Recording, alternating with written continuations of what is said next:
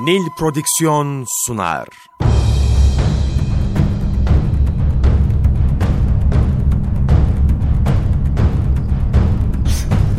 Günaha bulanmış hayatlar.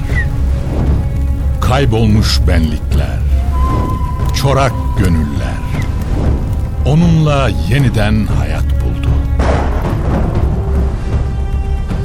Karanlığın ortasında doğan güneş. Çöle inen nur. Bir rahmet peygamberi. Hazreti Muhammed sallallahu aleyhi ve sellem. Efendimiz.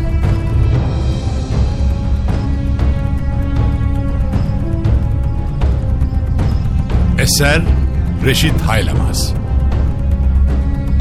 Yöneten Yaşar Özdemir Kurgu Soner Can. Müzikler Brian Keane ve Ömer Faruk Tekbilek. Gönül tahtımızın eşsiz sultanı. Efendimiz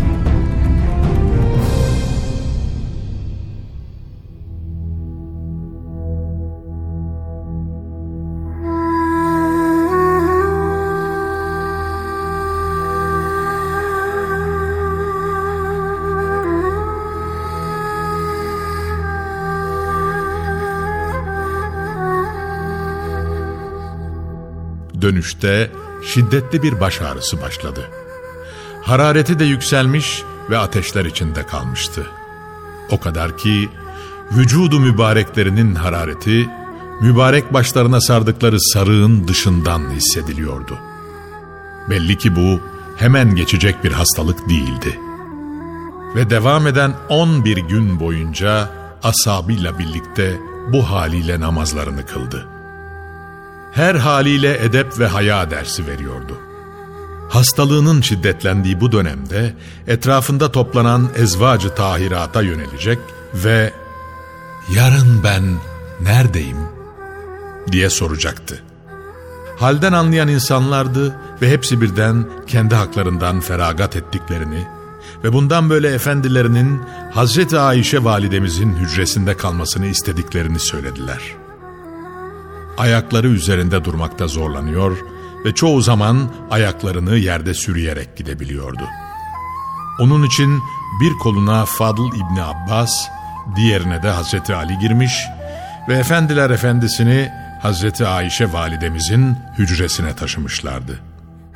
Son günlerini burada geçirecekti. Çarşamba günü hastalık daha da şiddetlenmiş, harareti de artınca kendinden geçerek bayılmıştı. Bu haldeyken bile ashabından ayrı kalmak istemiyordu.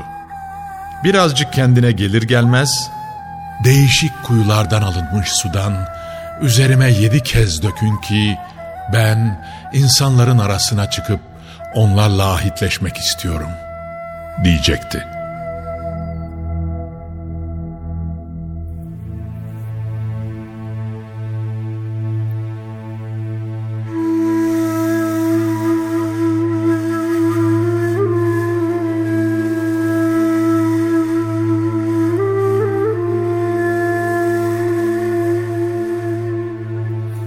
Denilenler yapılıp da bir miktar kendine gelince artık yeter, artık yeter dedi ve güçlükle ayağa kalkarak mescide yöneldi ve burada ey insanlar bana yaklaşın diye seslendi.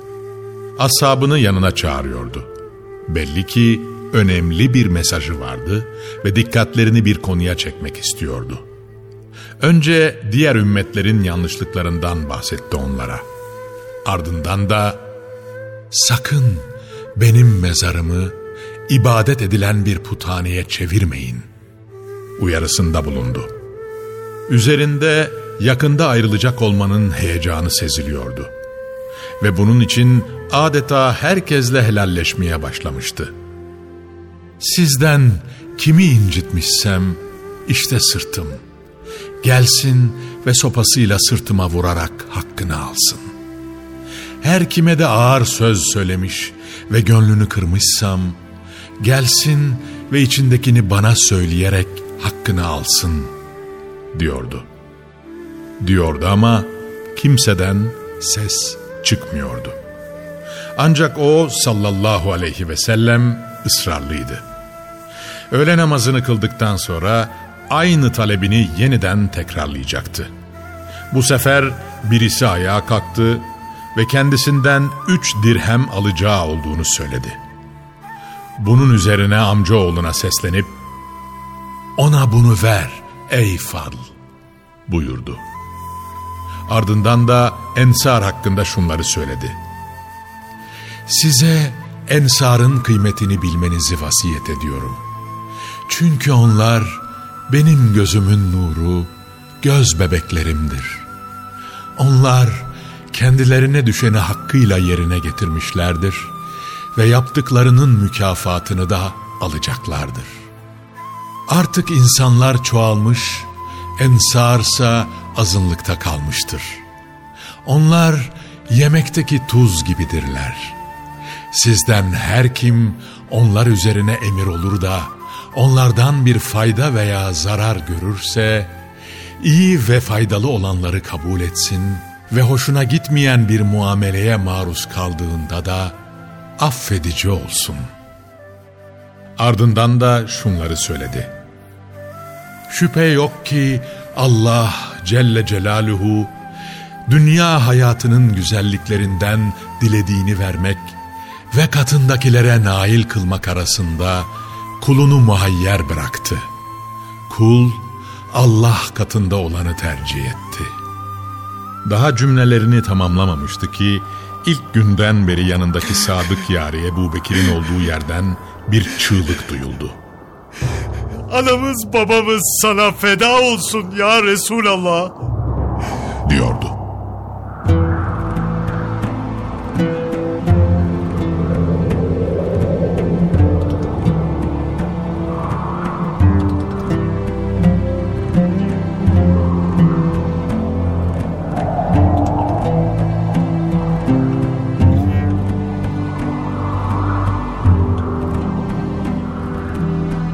Şaşkınlıkla bakıyorlardı sesin geldiği tarafa. Zira onun anladığını anlamamışlardı. Zira o muhayyer bırakılanın Resulullah'ın kendisi olduğunu anlamıştı ve onun için böyle bir tepki veriyordu. Adama bak. Diyorlardı. Allah Resulü sallallahu aleyhi ve sellem bir adamın dünya ile huzuru ilahide olan konusunda muhayyer bırakıldığını ve onun da Allah katındakini tercih ettiğini haber veriyor Ebu Bekir ise tutmuş, analarımız babalarımız sana feda olsun ya Resulallah deyip ağlıyor. Anlayan anlamıştı. İlk günlerden beri yanından hiç ayrılmayan sadık yarinin bu duyarlılığını gören Resul-i Kibriya Hazretleri, ashabı için Hazreti Ebu Bekir'i nazara verecek ve onun ashab içindeki konumunu yerleştirmek isteyecekti. Elinden tutmuş şöyle sesleniyordu. Benim için Ebu Bekir, maddi manevi fedakarlığı açısından insanların en eminidir. Şayet Rabbimden başka bir dost edinecek olsaydım, mutlaka Ebu Bekir'i dost edinirdim. Ancak bundan böyle sadece İslam kardeşliği ve bu kardeşlik merkezli muhabbet vardır. Mescide açılan bütün kapılar kapatılsın.'' Ancak Ebu Bekir'in kapısı açık bırakılsın.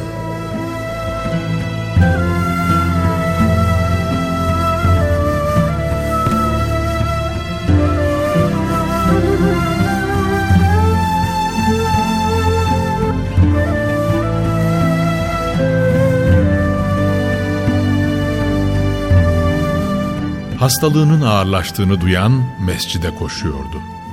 Dışarıda büyük bir kalabalık birikmiş, gelişmeleri merakla takip ediyordu. Resulullah'ın vefatından endişe duyuyorlardı.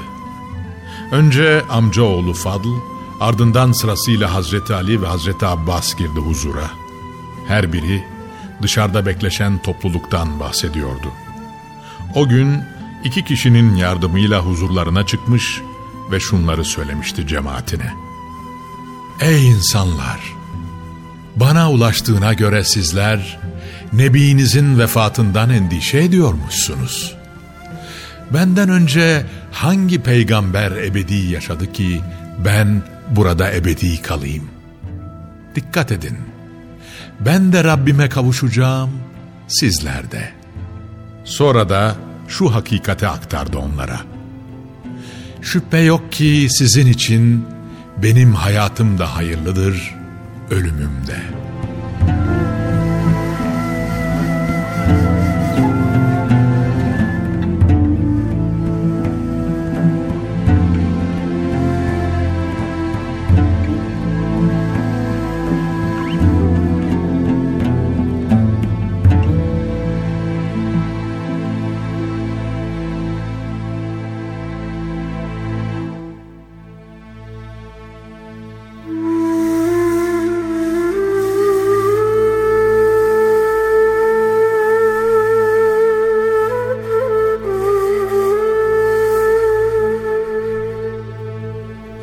de. Zihinlerdeki hatıralar tazelenmeye çalışılıyordu.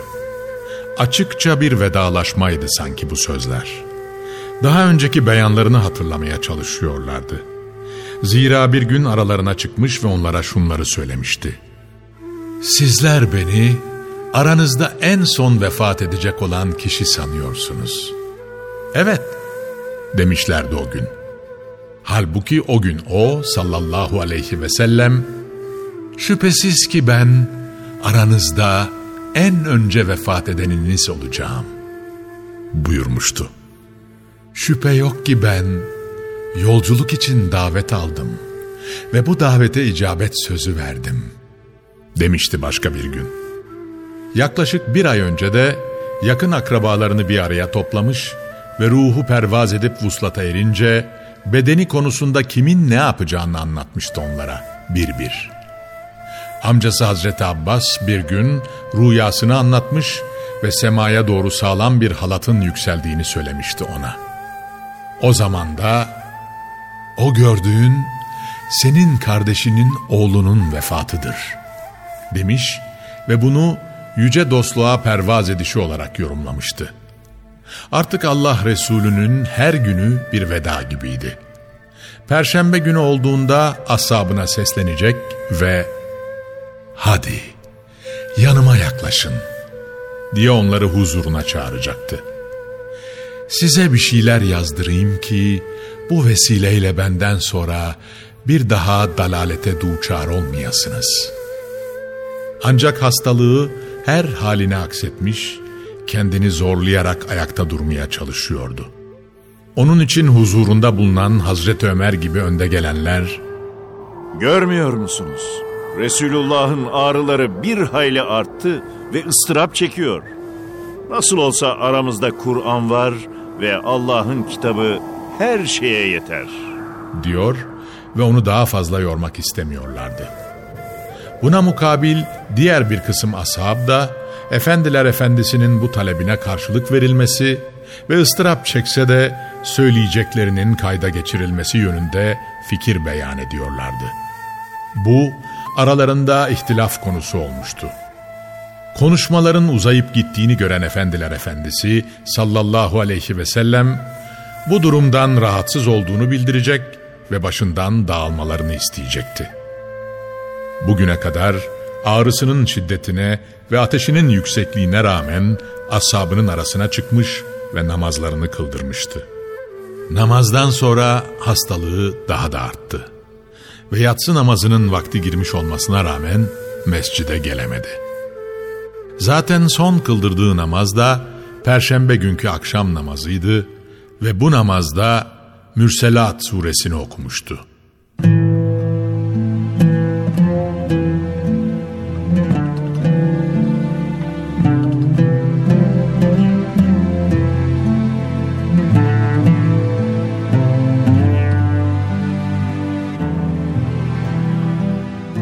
Yatsı namazı için Hazreti Bilal ezan okumuş, mescide koşan cemaat de imamını beklemeye durmuştu. Hücre-i saadetlerinde olanlardan habersizlerdi. Zira hastalığı şiddetlenen Resulullah sallallahu aleyhi ve sellem orada kendinden geçmiş ve bayılmıştı.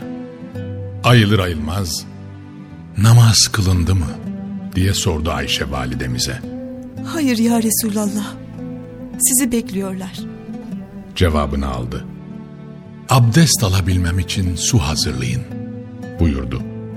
Belli ki gözü de gönlü de mescidindeydi. Denilen yapılmıştı. Kalktı ve güçlükle abdest aldı. Tam namaza çıkmak için niyetlenmişti ki olduğu yerde yeniden bayılıverdi. Telaşla yanına koştular. Bir müddet sonra kendine gelir gibi oldu. Tekrar sordu. İnsanlar namaz kıldılar mı? Namaza çıkmak istiyordu ama bunun için takati yoktu. Zira tekrar tekrar bayılıyordu. Nihayet namazı Hazreti Ebu Bekir'in kıldırmasını isteyecek ve daha sonra da kendisi ancak iki kişinin yardımıyla namaza çıkabilecekti. Gelişini bekleyenlerin üzerine dolunay misali doğu verince o gün mescide bir heyecan dalgası yayılıvermişti. Feraset insanı Hazreti Ebu Bekir, işi sahibine bırakmak için geri çekilmek istiyordu. Resulullah ise elleriyle işaret ediyor ve yerinde kal diyordu. Açılan safların arasından imamın yanına kadar geldi. Ayakta duracak takati yoktu ve o gün ancak oraya oturarak namazını tamamlayabildi. Artık Resulullah sallallahu aleyhi ve sellem gözümün nuru dediği namazını cemaatinin arasına gelip de kıldıramaz olmuştu. Bundan böyle namazları yerine tayin ettiği imam Hazreti Ebu Bekir radıyallahu an kıldıracaktı.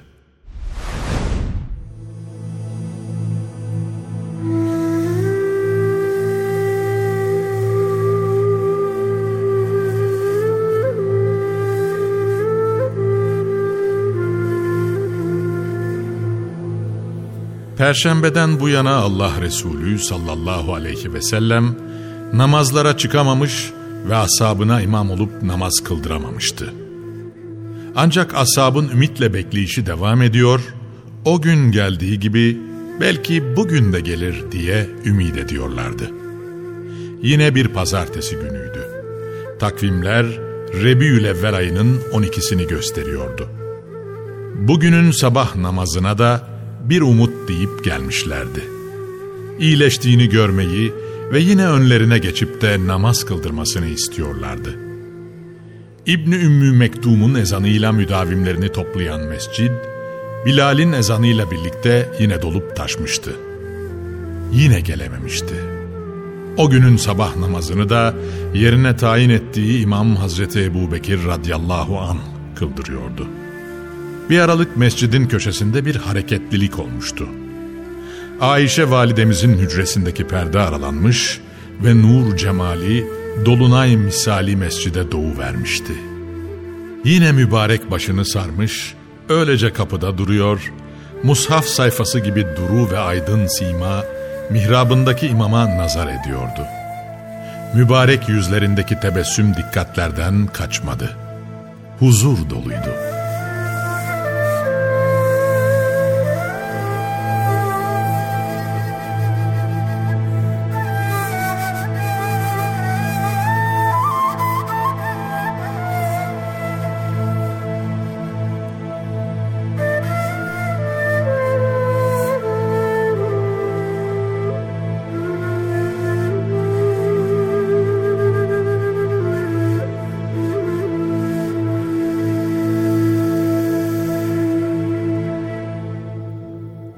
Nil Prodüksiyon sundu.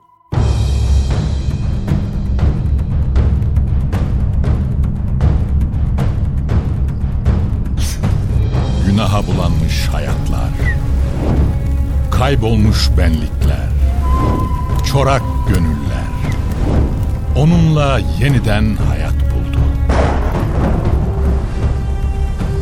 Karanlığın ortasında doğan güneş, çöle inen nur, bir rahmet peygamberi. Hazreti Muhammed sallallahu aleyhi ve sellem Efendimiz